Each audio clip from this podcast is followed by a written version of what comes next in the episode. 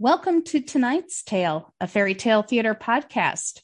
We are going through the episodes of Shelley Duvall's Fairy Tale Theater, sharing our memories and impressions along the way. Your hosts along this journey are two lifelong fans of the series. I'm Emily from Atlanta, and I grew up watching fairy tale theater back when it first aired in the 1980s. A very, very long time ago, I actually put up a website called The Land of Fairy Tales where I put up reviews of every episode in alphabetical order.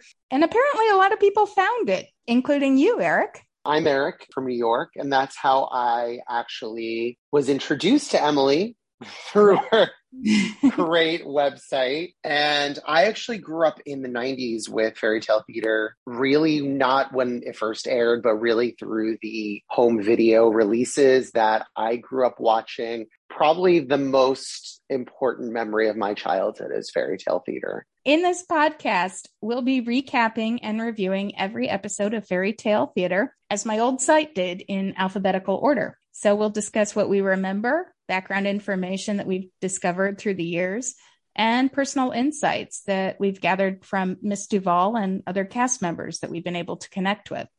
We will also be joined along the way by other fans of the show from all around the world.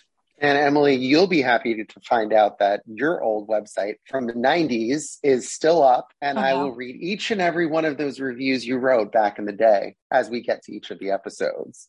Well, great. So this will also be embarrassing. so sit back, relax, and please join us for tonight's tale.